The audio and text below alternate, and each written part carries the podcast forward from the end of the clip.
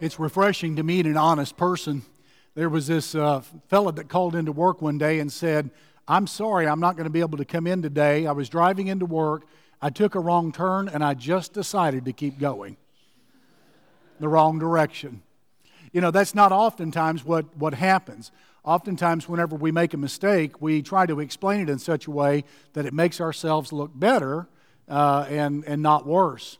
Uh, that issue is addressed in our text this morning in Ephesians chapter 6, beginning in verse number 14, where Paul will say that we are to stand firm, having put on the belt of truth. The belt of truth. Now, there are some uh, who wonder what does he mean by truth? Truth has such a broad definition, and there's so many options for translating it in the New Testament that we want to make sure that we get it right. There are some that would say, well, truth in this text is the truth of the gospel. But he actually addresses that in verse 15. And so this is to be distinguished from verse 15, where you shod your feet with the preparation of the gospel of peace. Uh, some would say, well, it's God's word. But he addresses that in verse number 17. Take the sword of the Spirit, which is the word of God. So, however, we understand the word truth in verse number 14, we've got to distinguish it from the gospel and from the Bible. Uh, there is another approach to truth that is entirely legitimate, and, and it is related to gospel and, and to Bible. We'll explain later in the coming weeks as we uh, finish a look at this passage.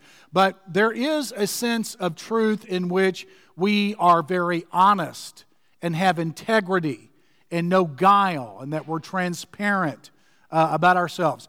In other words, we attempt to be as true as the gospel and the Bible.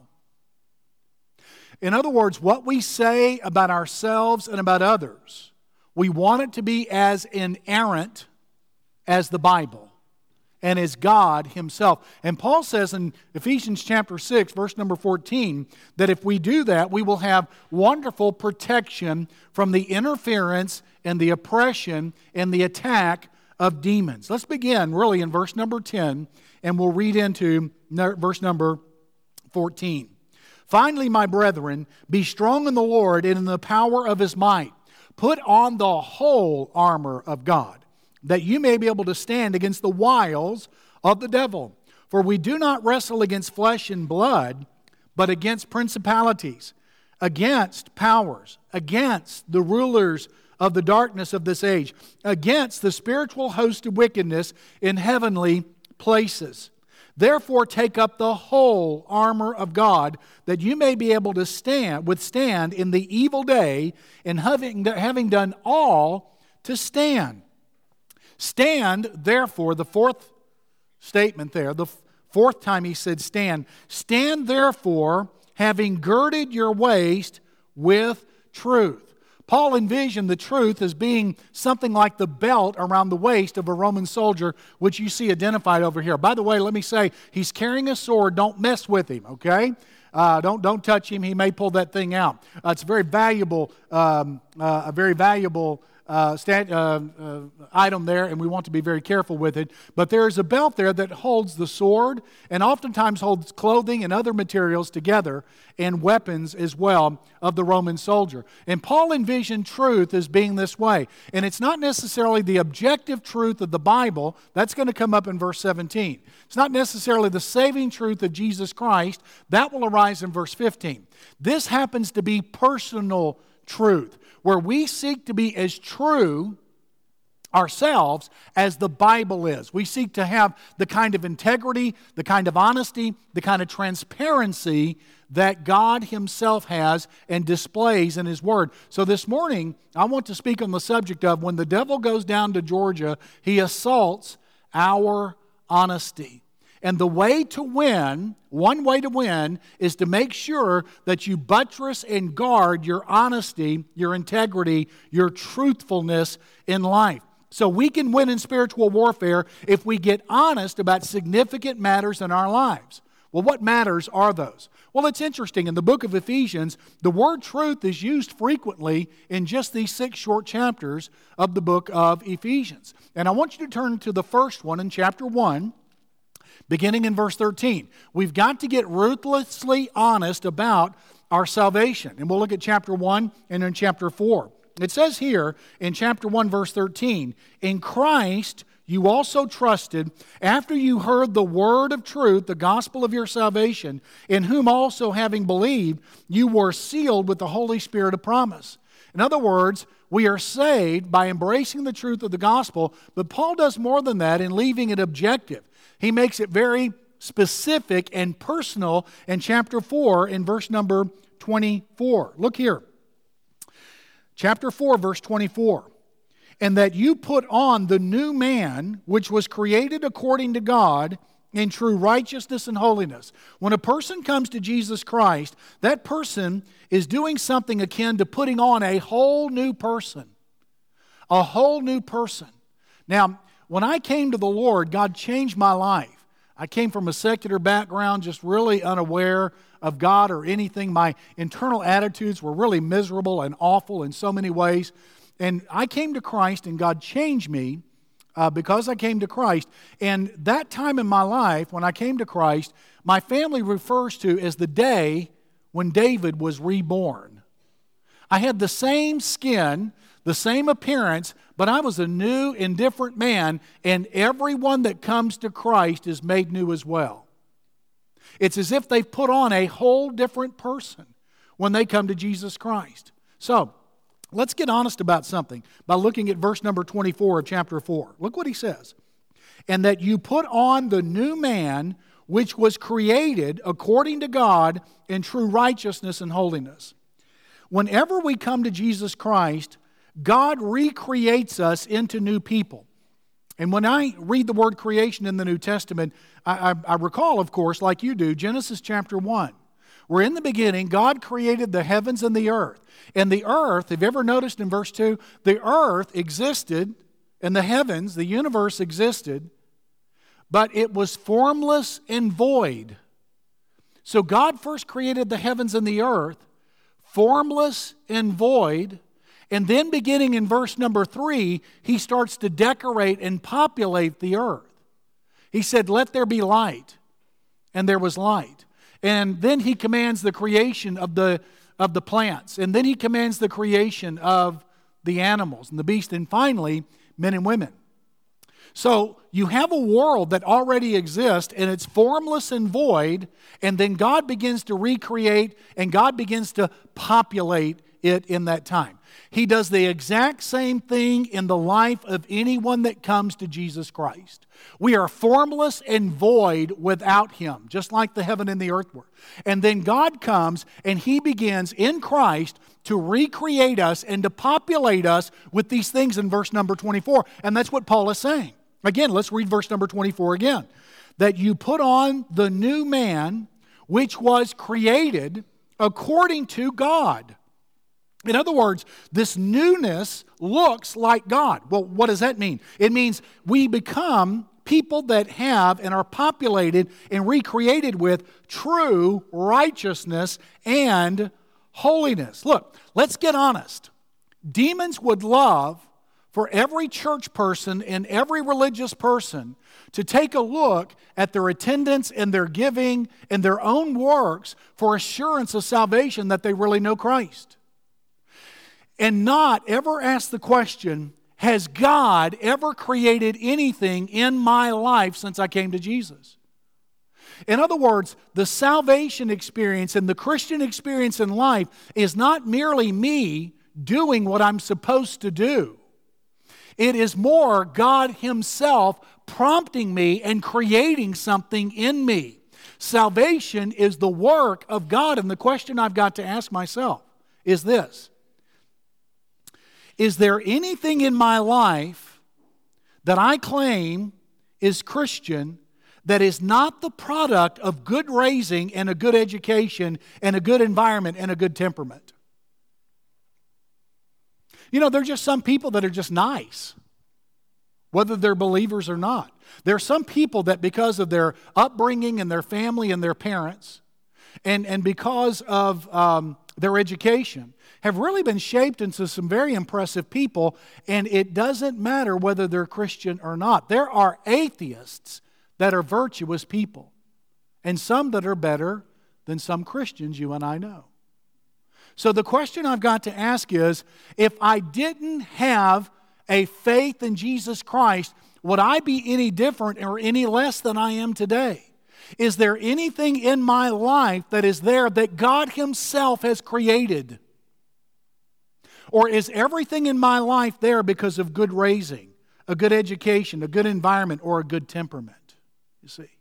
What Satan would like for you to do is have assurance of your salvation by placing it in the kind of works that any old human can do if they've got enough discipline. You see. Instead, we should place our hope in salvation in the work of God beginning at the cross, in the resurrection, and then the work of the Holy Spirit creating something new in us. Has He ever created anything in me, or am I just like everyone else that's disciplined, raised well, educated, with a good temperament? That's the first thing. We need to get ruthlessly honest about our salvation. But there's a second thing, and that is our hope. Now, chapter 4, verse 21. Go back up a little bit, and uh, Paul will address this. He says in verse 21 If indeed you've heard him and have been taught by him, as the truth is in Jesus. Now, the context here is not doctrinal, but very practical. He said in verses 17 through 19, Don't be like the unbelieving Gentiles. In verse 19, who being past feeling have given themselves over to lewdness, to work all uncleanness with greediness. So he's talking about moral and practical issues in life. And then he goes on to say, You've not so learned Christ that you can know Christ and be lewd, know Christ and work all uncleanness, know Christ and be greedy. The, the text will say in chapter 5, those are excluded from the kingdom of God. So you've not learned Christ in a way that allows for continued habitual lewdness continued uncleanness, continued greediness. You've not learned Christ that way. Verse 21 If indeed you have heard him and have been taught by him as the truth is in Jesus. A lot of Christians are causing themselves a lot of anxiety and vulnerability to demons by looking to everyone else before they look to Jesus about moral and practical issues. I mean, they will look to a college or a university course They'll look to a self help book. They, they will look to their friends. They'll look even to celebrities before they will look to God on issues of morality and practical issues of life. In other words, they're taking the world far too seriously and Jesus not seriously enough. Whenever we do that, we make ourselves terribly vulnerable to demons. Why? Because the world will always minimize sin and exaggerate its own virtue. Every time. It will do so. Yeah, and you know why, of course. That makes sense, doesn't it? Uh, because they don't have a redeemer who can clear their conscience, and so they've got to tap it down constantly. They've got to keep something in their ears to listen to something so they don't think, because if they think, they will not like what they say, uh, not, not, not like the thoughts that come across their mind. They'll discover emptiness in their souls. And so you can understand why they would tap down and minimize sinfulness and offenses to God. That, that, that's precisely why. Well, at least one of many reasons why.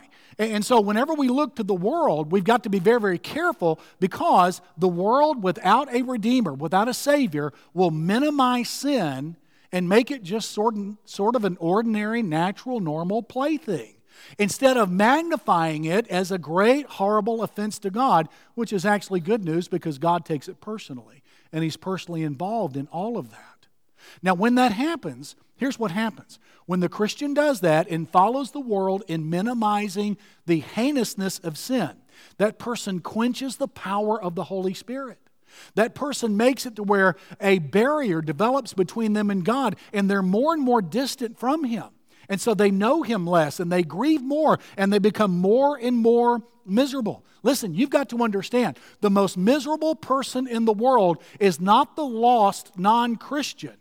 It's the Christian who is not in fellowship with God. That's the most miserable person in the world. And the devil and demons absolutely uh, frustrate and aggravate and oppress such persons. So they minimize sin. And, and so I've got to say to you if, if you're looking to the world or you've got some other troubles that this passage implies, I, I, I need to say to you, you're probably you know, if your family gets to the point where they complain that you're critical and yelling at them, you're probably doing it more than you realize. If you're struggling with pornography, you're probably struggling more than you realize. If you're struggling with alcohol, you're probably struggling more than you're willing to admit. If you're struggling with these things, they're probably great. You've minimized them, and demons are taking advantage of you in terrible ways. You need to let yourself get honest before God. The problems are actually as bad as everyone is telling you they are. And you've got to get a hold of yourself and honest and transparent before God and seek Him and implement His ways of overcoming these issues. Now, there's no easy answer here. The way to defeat demons in life is look to Jesus first and always and embrace his ways of thinking about moral and practical issues. Otherwise, you're vulnerable to demons. So let's get honest about salvation and our hope. We hope to find truth in Jesus. Then let's get honest about our words. Chapter 4, verse 25. Therefore, putting away lying, let each one of you speak truth with his neighbor for we're members of one another. There's that word truth again.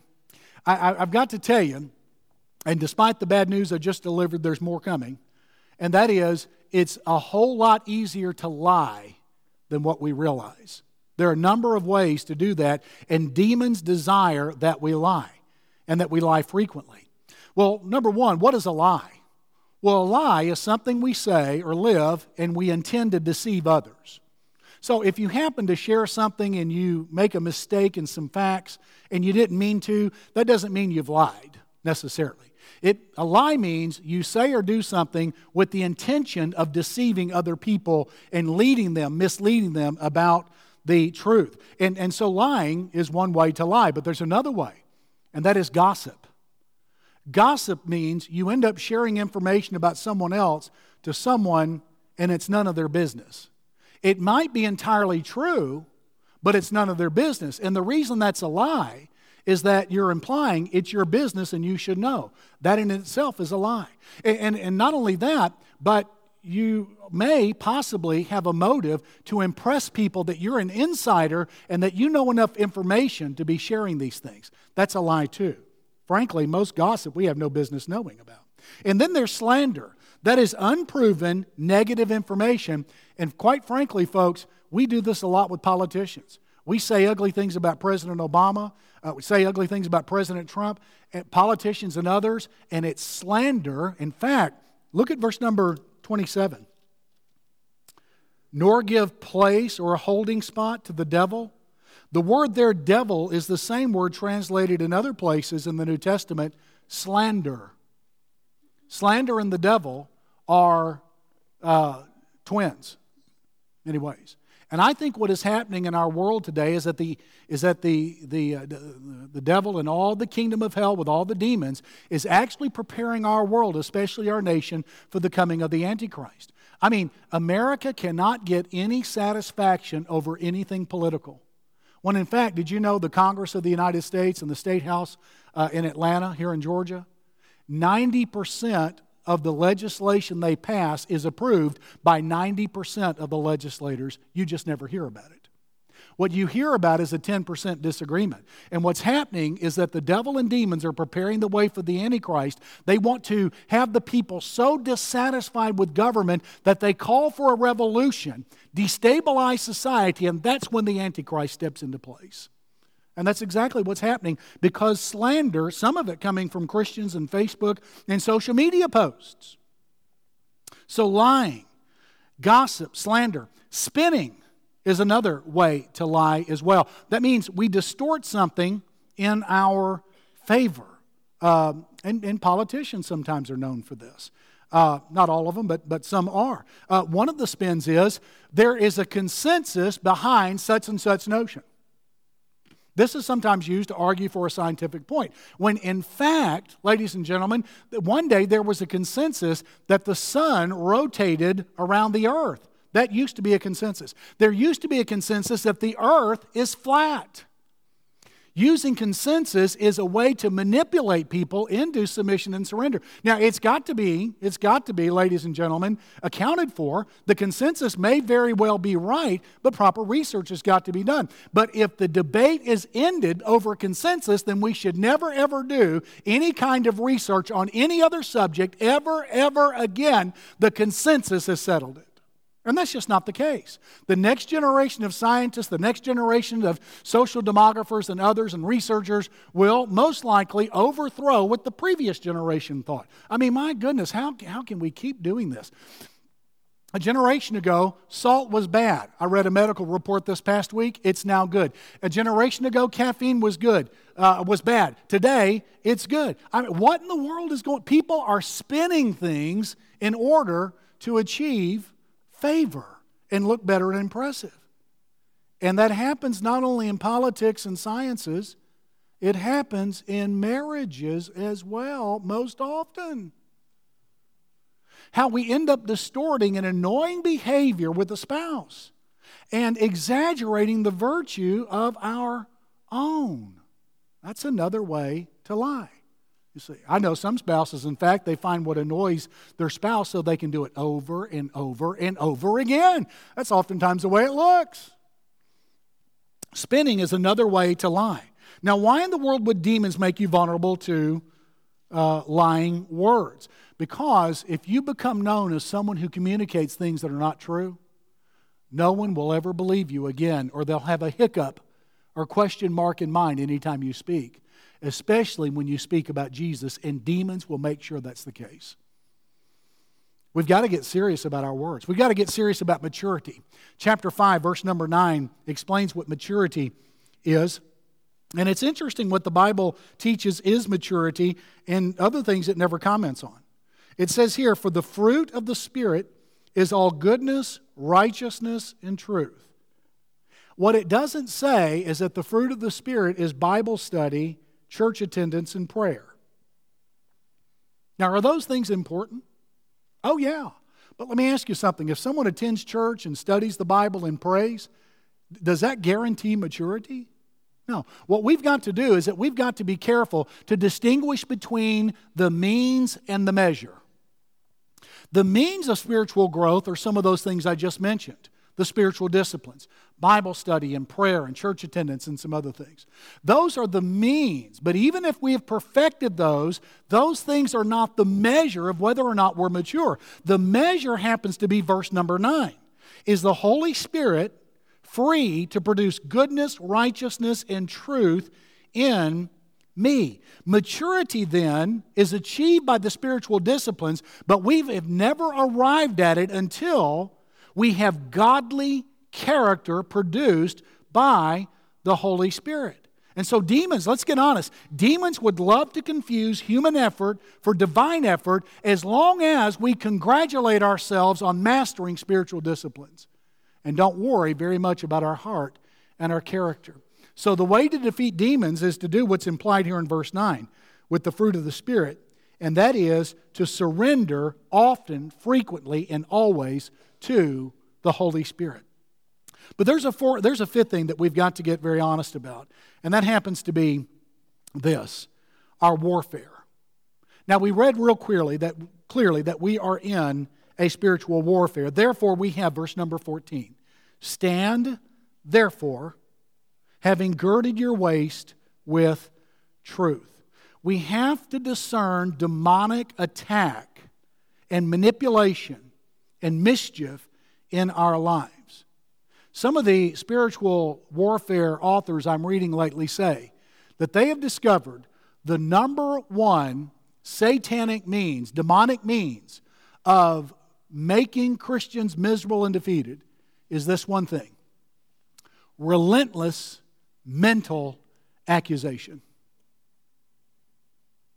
Constant mental accusation. In other words, things going through your mind, you don't know where they came from, and it probably happens to you oftentimes in prayer. Do you ever get a bad feeling and find it difficult to pray and have the most awful things in the world go through your mind when you pray? Well, do you, where do you think that comes from? Well, you know where it comes from. It comes from a demon, most likely, in order to interrupt your prayers because there is no defense in hell for the armor of God in prayer. None whatsoever. Frequent, relentless mental accusation is a primary way demons defeat believers and make them miserable. And I fear that most do not realize it when it is going on. In fact, here's what demons will do demons will use your faith in Christ and your walk with God against you. Every time, especially if you don't understand grace. Let, let me explain to you how this will happen. Listen to me carefully. Now, I'm going to read to you a few things here from Karl Payne in his book Spiritual Warfare, and eventually some of the language is going to get a little upsetting. But these are things that demons put in the minds that mentally accuse God's people and make them miserable. And, and there, this really uh, follows two lines of uh, attack one is accusation, and the other is seduction. Listen to the accusations. You are ugly. No one likes you. Your prayers bounce off the ceiling, so why do you bother praying? You've committed the unforgivable, unpardonable sin. Or read your Bible later. You're too sleepy to read right now. And why do you bother reading the Bible? You never get anything out of it anyway because you're not a true Christian. Uh, the Bible's not true. You're stupid. You're a hypocrite. And then if you're praying, when you finish, you didn't begin your prayer with our Father, and you didn't end it with in Jesus' name. Pray again with more sincerity so God knows you mean it. And then you do, and He says, Well, why are you doing this again? Are you a hypocrite and insincere? Then, you feel depressed because you have sin in your life. Tell God you're sorry for disappointing Him and confess everything you have done. Or, things are never going to change. If God really loved you, things would be different. Then, Christian living is supposed to be a joy. But for you, it's always a job. Things come easier for other Christians than they come for you. Or since God is in control of everything, why doesn't He help you? Well, it's because you really don't belong to Him or you have sin in your life. Uh, Christians walk in victory, but you're a failure. Why don't you give up? What's the use in trying anymore? Or if you promise God you will pray more faithfully and memorize more scripture, you'll probably just break those promises too. So just do God a favor and others a favor and die. You'll still go to heaven, but think of all the people you'll no longer confuse and disappoint by your lack of faith and inconsistent lifestyle. Just die. You're a failure. You have no victory. You never have. Your faith is a lie. You're worthless to yourself others, and God. Do everybody a favor and end all of your pain and suffering. You are a bother and burden to others. Have you ever heard anything like that go through your mind? Many do. Now, Karl Payne comments on this, and here's what he says it goes on and on. And no matter what you do, it is never enough.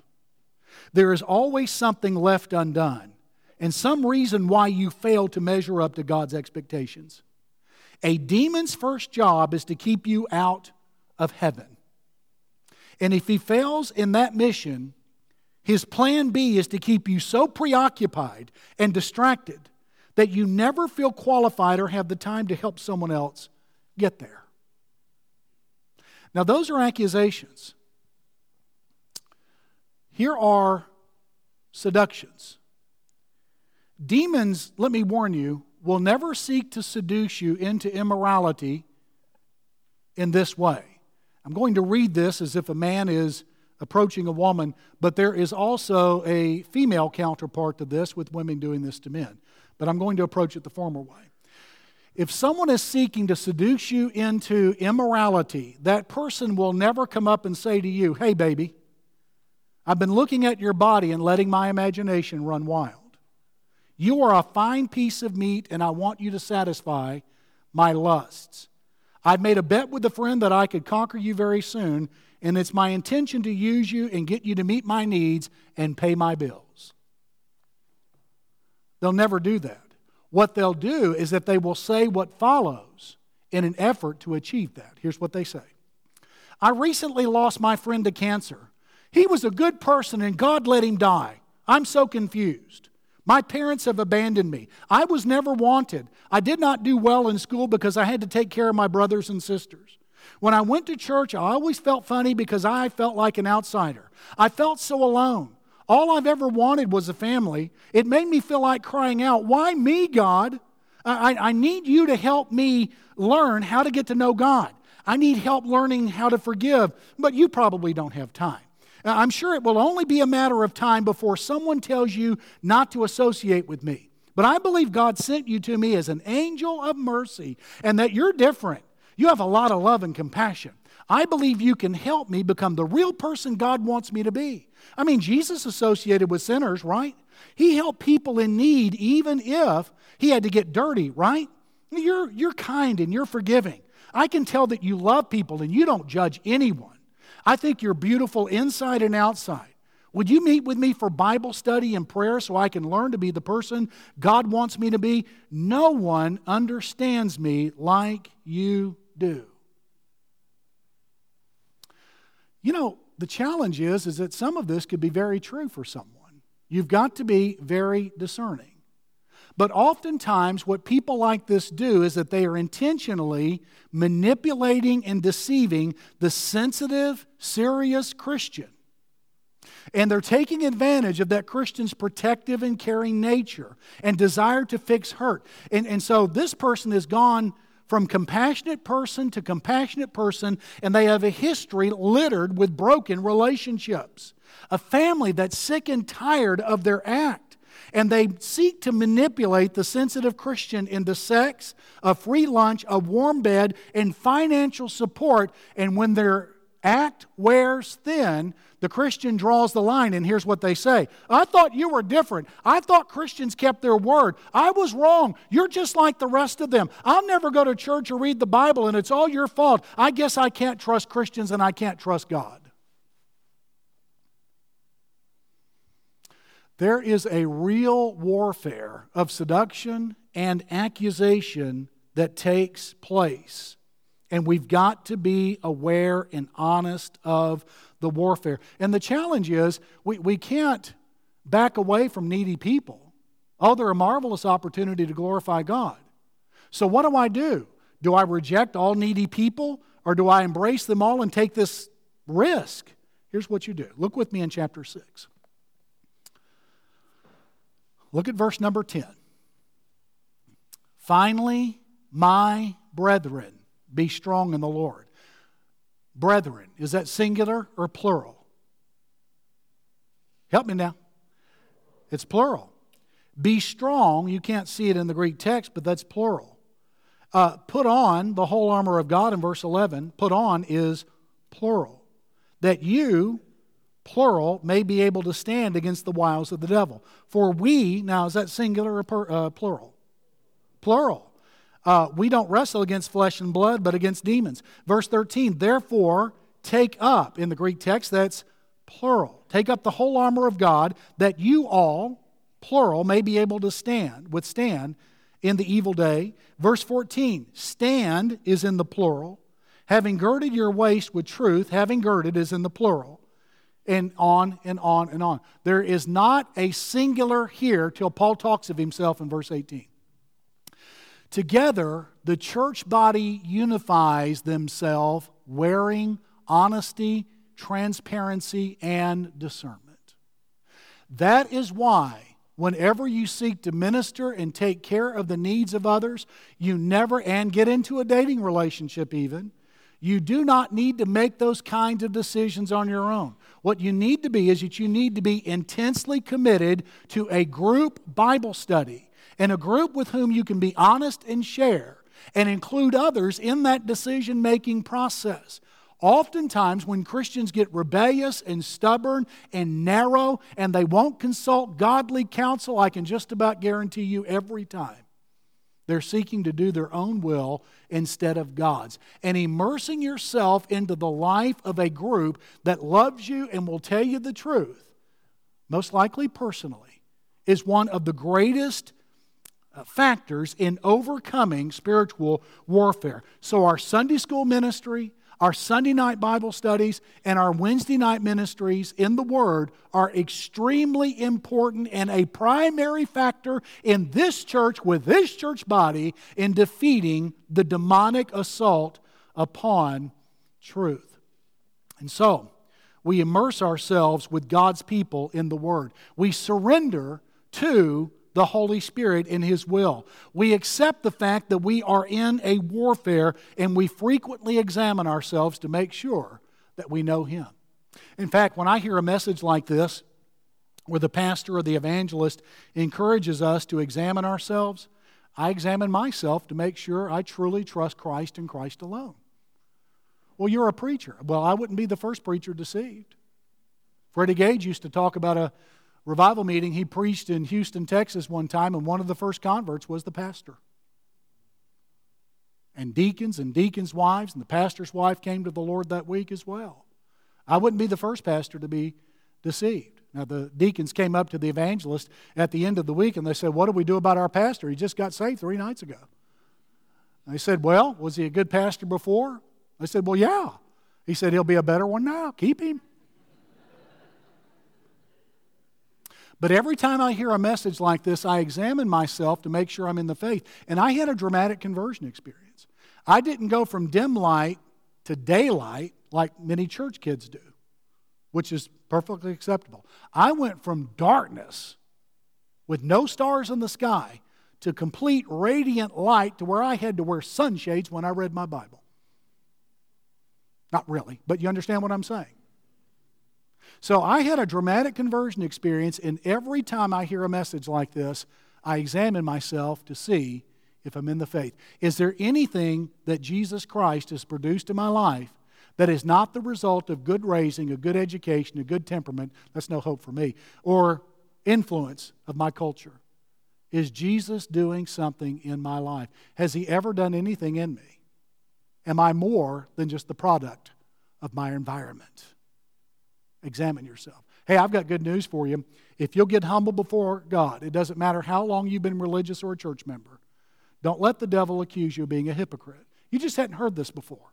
Just get honest before God and give your heart and life to Jesus Christ today. If you're struggling with that issue, just come. Can I tell you, other people have. Even pastors and deacons and their families have come on this basis. And you need to know all the shame and the reproach and the embarrassment that you're feeling right now, that doesn't come from God, that comes from hell. God is trying to intervene to get you past that, and Jesus Christ bled at the cross. The price has been paid. You don't have to do anything else. He rose from the dead, and He's willing to embrace you no matter how awful you feel about that. He'll take you, and thank God, He wants you. And I want to pray for you just, just now. Would you stand with me, please?